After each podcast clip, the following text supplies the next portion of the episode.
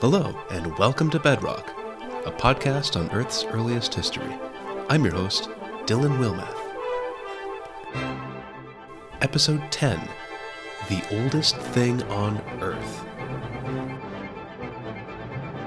Special shout out to Tyler in Milwaukee, Wisconsin for solving last week's hidden word search.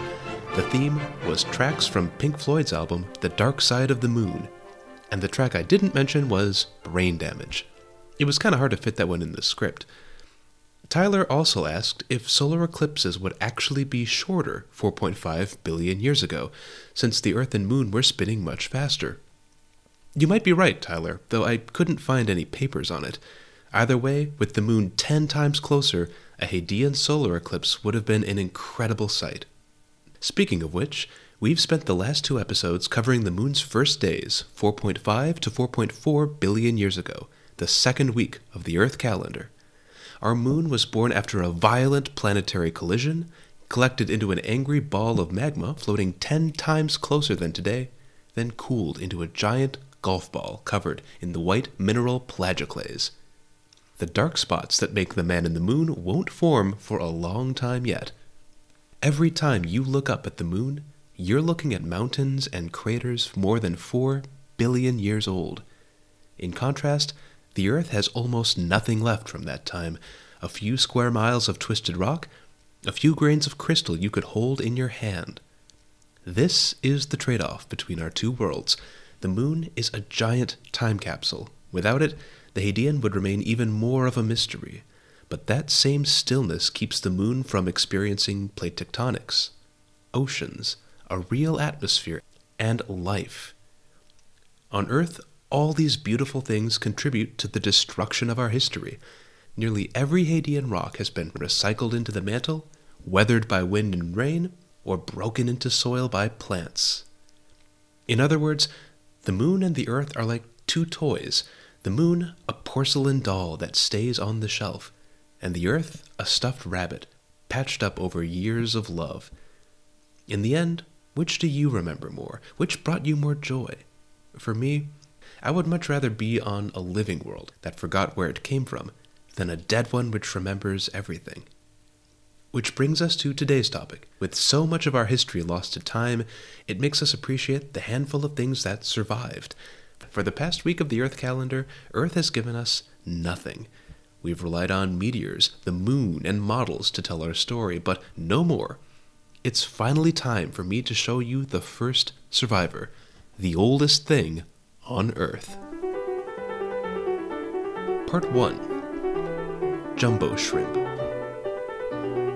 The oldest thing on Earth is a purple crystal, a tiny grain of sand. If you held it in your hand, it would be just barely visible. One good sneeze, and the oldest crystal would be lost to time. This tiny mineral is a zircon, a cousin of the cubic zirconia found in wedding rings. In episode 3, we learned that zircons are the best way to date ancient rocks. They're incredibly tough and capture uranium atoms which decay into lead. Like sand passing through an hourglass, we can compare the amount of uranium to lead and calculate a date. The more lead in a zircon, the older it is. Measuring this lead is tricky, which brings us to the beginning of our story. The year is 1973. Apollo 17 has brought back the final load of moon rocks, ending the first era of human visits to the moon. In the Australian National University in Canberra, a new chapter in Earth research is just beginning. A group of scientists, led by Professor Bill Compston, wanted to measure zircons more accurately than anyone before. Let's say you have a tiny grain of zircon, and you want to know how old it is. If you destroy the whole thing, there's no way to double check your results. And there's another problem. When a zircon crystallizes out of magma like rock candy, it doesn't form all at once. Instead, it slowly adds layers on the outside like a tree. In fact, the insides of zircons look like microscopic tree rings, so measuring the whole crystal would only give you an average date. Finally, while zircons are incredibly tough, they're not perfect, and who can blame them after 4 billion years? They can be cracked, chipped, or rounded down by time, which increases the error of measured dates. The solution is to shoot a focused stream of atoms at these poor zircons, just like a pressure hose. The atom stream vaporizes a piece of the crystal, which is sucked into a machine that measures uranium, lead, and other elements. Like a video game, you can point this pressure hose wherever you want, avoiding cracks and aiming for the heart of the zircon. The best part? You can keep your crystal and repeat these experiments, since you're only removing tiny pieces. Back in 1973, this technology was possible, but Professor Compston and his team wanted to improve it. They wanted to solve a huge problem in Earth history the time gap between moon rocks and Earth rocks. Now, moon rocks from the Apollo missions were 4.5 billion years old. In 1973, the oldest Earth rock was nearly a billion years younger. Geologists like Professor Compston wanted to fill that gap, but finding the right material required the best technology possible. Over 10 years, the Compston team in Canberra created a new machine that could shoot more accurate atom streams thinner than a strand of hair. This machine would shape geochemistry for years, with copies built around the world. This titan of a machine, more than five meters long, is called SHRIMP, or the Sensitive High Resolution Ion Microprobe, but we'll keep calling it SHRIMP for short. It's now 1980, and the shrimp is ready to be put to the test. The only task left is to bring it some old rocks to date. They were not looking for a needle in a haystack, they were looking for a grain of sand on an entire planet. The hunt was on. Part 2 One Grain of Sand. So, where do we start looking for the earliest zircons? Which rocks do we feed to the shrimp? The most logical places are the oldest rocks on Earth, the first half of Earth history is only represented by 5% of the Earth's surface, but that 5% is spread all over the world, including Western Australia. The Compston team already knew a location that was 3.6 billion years old, a hill called Mount Narryer. These weren't the oldest rocks on the planet, but they were a good place to start. Mount Narryer is deep in the outback of Western Australia, in the lands of the Wajarri people. The closest major city is Perth, a nine hour drive to the south. Imagine a land of low rolling hills covered in dry, rusty soil, peppered with spiky grass and skinny green mulga trees. In the distance, you can see emus and red kangaroos lope across the hot landscape. As we pick our way through the desert, what are we looking for exactly? Zircons are way too small to see in the field, so we're looking for two rocks granite or sandstone. Let's start with granite. Zircons are born in cooling magma, like many other minerals we've already met. When we measure the age of a zircon, we are measuring when it crystallized from this magma. In normal cases, this makes granite rock an excellent place to find zircons. But the Hadean is never a normal case. Even in 1980, geologists had dated enough of the world to understand that there was very little chance of finding a granite or any other rock more than 4 billion years old. Remember, most Hadean rocks had been recycled back into magma or ground down into sand. So, if you can't find the original parent rock, you have to look for where its toughest pieces have been scattered. Which brings us to sandstone. Let's pick up a handful of sand from the Australian outback or your local beach. You have just picked up hundreds of rocks, finely powdered over time, and I would bet you good money that there's a few zircons in that handful. If we fed your beach zircons to the shrimp machine, it would give you a range of dates. This zircon is 10 million years old. That one is 100 million. Another one, a billion years old. Each grain comes from a different rock that was much older than the beach itself. Now, we could sift modern beaches for Hadean zircons, but it makes even more sense to search in older beaches closer to the source. As we discussed in episode 2, the best place to find an ancient beach is in sandstone.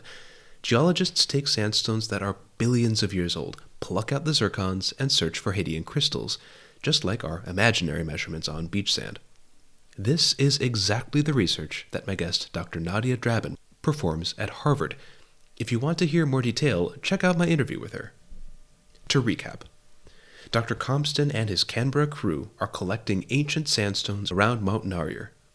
The sandstones are only 3.5 billion years old, but we now know that we could find even older zircons in them, the pulverized remains of Earth's oldest rocks. We have the technology, we have the capability, we have the rocks. Let's do some dating. Part 3 Closing the Gap.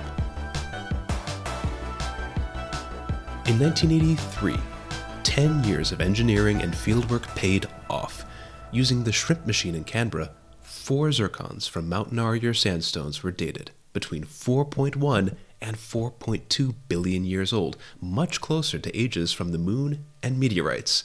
The results were published in the journal Nature, but the story was only just beginning. Three years later, the team hit a jackpot in the nearby Jack Hills of Western Australia. Most researchers are lucky to find a few dozen Hadean zircons. The Jack Hills have given us thousands. Some Jack Hill sandstones are up to 12% Hadean zircons, which is mind blowing considering their usual rarity. The Jack Hills quickly became a hotbed of geology research. In 2001, a joint team from Western Australia, Wisconsin, and Scotland found the oldest zircon grain yet, a date that stands to this day. You have been very patient with me as I've rambled through this story, but finally, it's time to reveal that date. The oldest thing on planet Earth is a deep purple zircon grain from the Jack Hills of Western Australia in the lands of the Wajarri people.